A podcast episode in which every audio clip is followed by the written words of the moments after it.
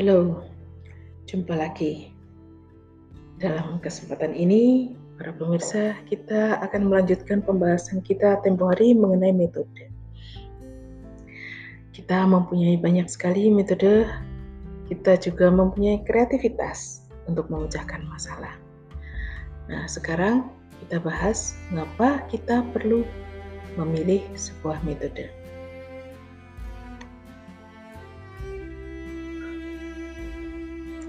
Pertama-tama, karena kita punya banyak masalah. Ya, hal ini tidak bisa dipungkiri, masalah datang silih berganti, dan juga kadang-kadang kita pikir bahwa masalah itu tidak pernah datang sendirian. Masalah adalah gabungan masalah satu dengan yang lain, dan kemudian sifatnya itu unik. Kenapa unik? Karena setiap masalah yang datang mempunyai situasi yang berbeda, dan diterima dengan situasi yang berbeda pula. Jadi dari sekian banyak masalah, sebetulnya yang pertama yang kita harus pahami adalah apa sih masalahnya gitu. Jadi bahasa ilmiahnya kita diminta untuk merumuskan masalah. Di antara semua masalah yang banyak itu dan yang unik itu dan yang kita pahami sebagai gabungan dari banyak hal itu, kita diminta untuk merumuskan masalahnya. Ya, ini pun tergantung pada eh, sudut pandang kita masing-masing. Jadi misalnya begini, kalau ada sebuah kejadian, katakanlah eh, kejadian itu bisa tampak seperti kejadian biasa, tapi bisa juga tidak oleh orang-orang tertentu.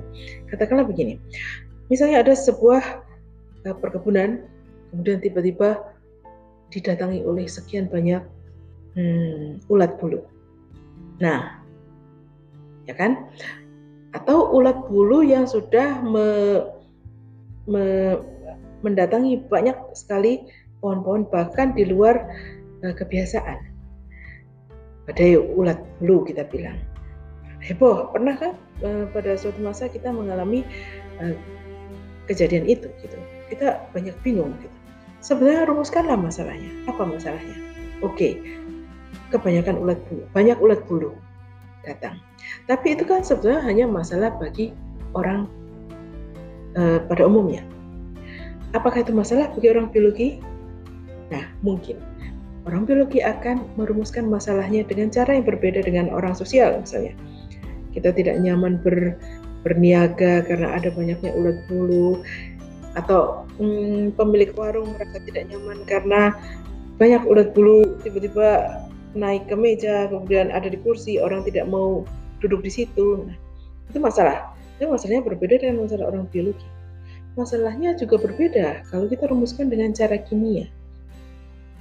Kita mungkin orang kimia yang biasa melihat kimia lingkungan atau kimia bahan alam, melihat ini adalah akibat dari sebuah gejala alam di mana ulat bulu ini dalam tanda petik dipanggil oleh tumbuh-tumbuhan di sekitar itu. Untuk apa? Untuk sesuatu yang harus kita rumuskan. Gitu. Itu yang merumuskan adalah orang biologi. Yang merumuskan orang kimia biasanya seputar senyawa apa yang kita bisa anggap sebagai pemanggil ulat bulu tersebut. Nah, seperti itu. Perhatikan karakter masalah, ya. Jadi setelah masalahnya dirumuskan dengan tujuannya, dengan tujuan tertentu, kemudian kita perhatikan karakternya. Karakternya bagaimana?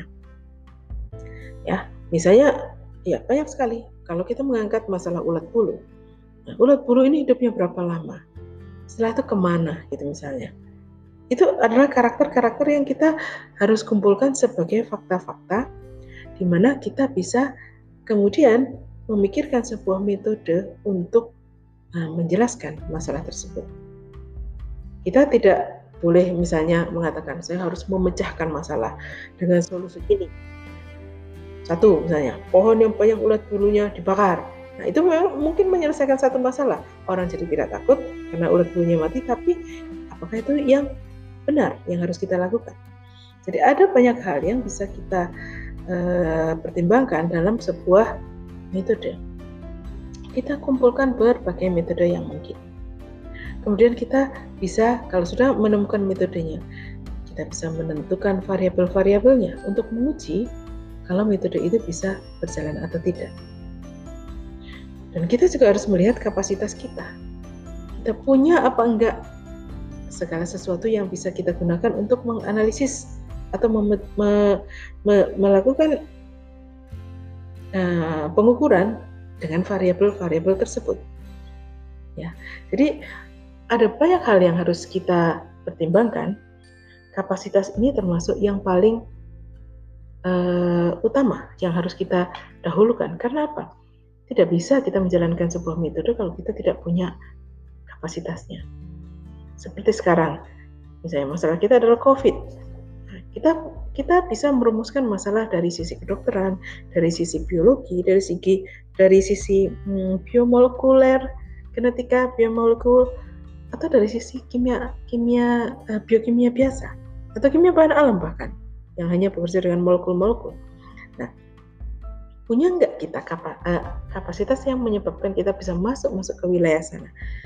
Nah, di negara maju, satu lab uh, genetika misalnya, dengan dengan kapasitas penuh untuk memetakan sesuatu, uh, rekayasa genetika misalnya, itu itu mempunyai instrumentasi yang luar biasa nah, mahalnya. Dan kalau kita tidak punya kapasitas itu, tidak usah kita memilih metode yang ke sana.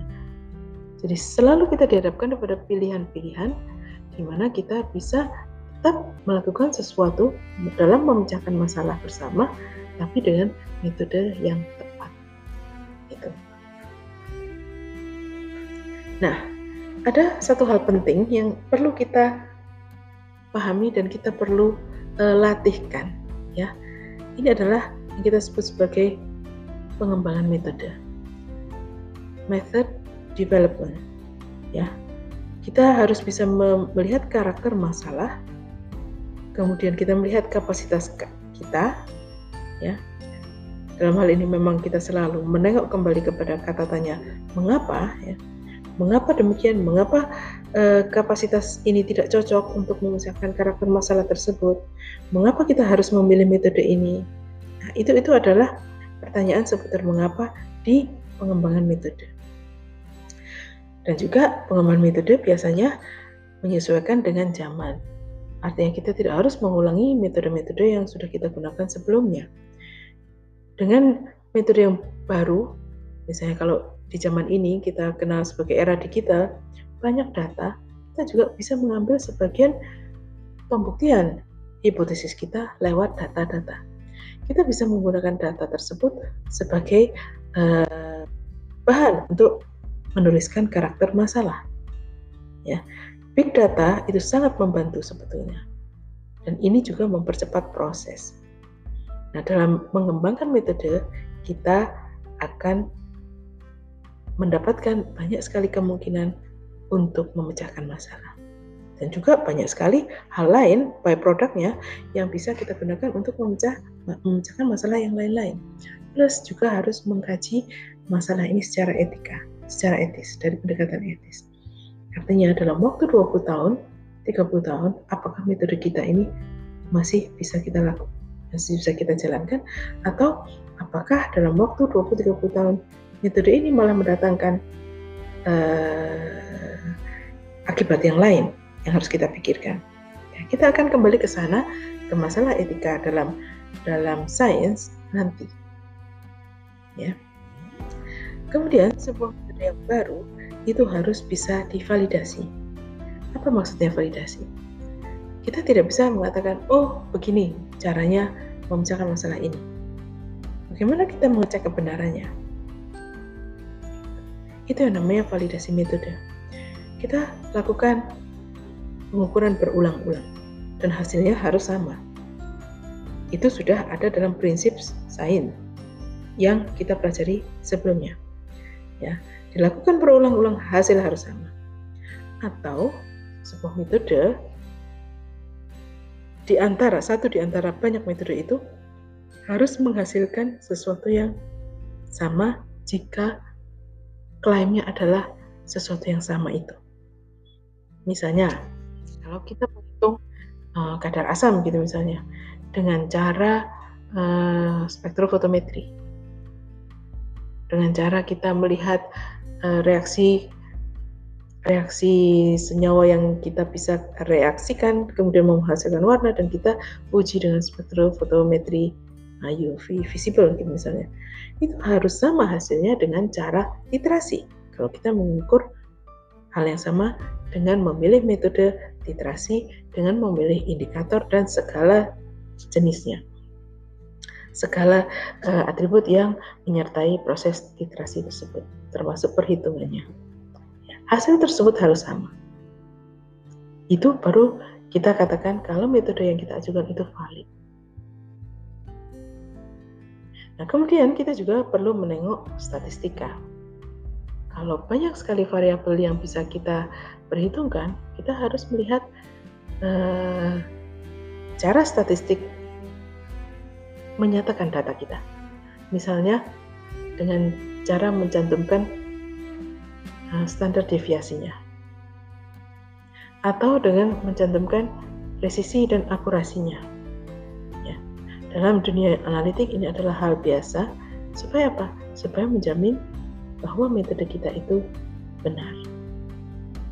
Nah, tentu saja dalam membangun sebuah metode yang baru, kita harus lebih baik daripada metode yang sebelumnya. Jadi tidak boleh kita menciptakan metode tapi itu tidak lebih baik dari metode sebelumnya. Dan juga eh, kita harus mempertimbangkan apa keuntungannya. Misalnya dalam, dalam uh, segi presisi tidak terlalu baik, tapi sebetulnya menggunakan metode ini biaya yang diperlukan jauh lebih murah, sepersepuluhnya dari metode yang sebelumnya, misalnya begitu. Nah, itu harus kita kaji juga. Jadi uh, itulah pembicaraan kita kali ini tentang pemilihan metode. Jangan khawatir, manusia mempunyai kreativitas yang luar biasa. Jadi setiap masalah yang baru, yang tampaknya baru, jangan sampai membuat kita putus asa. Dalam kolaborasi dengan sesama, dengan laboratorium lain, kita orang sains pasti bisa melakukan sesuatu yang positif untuk masa depan sains itu sendiri. Terima kasih dan sampai jumpa dalam kesempatan yang akan datang.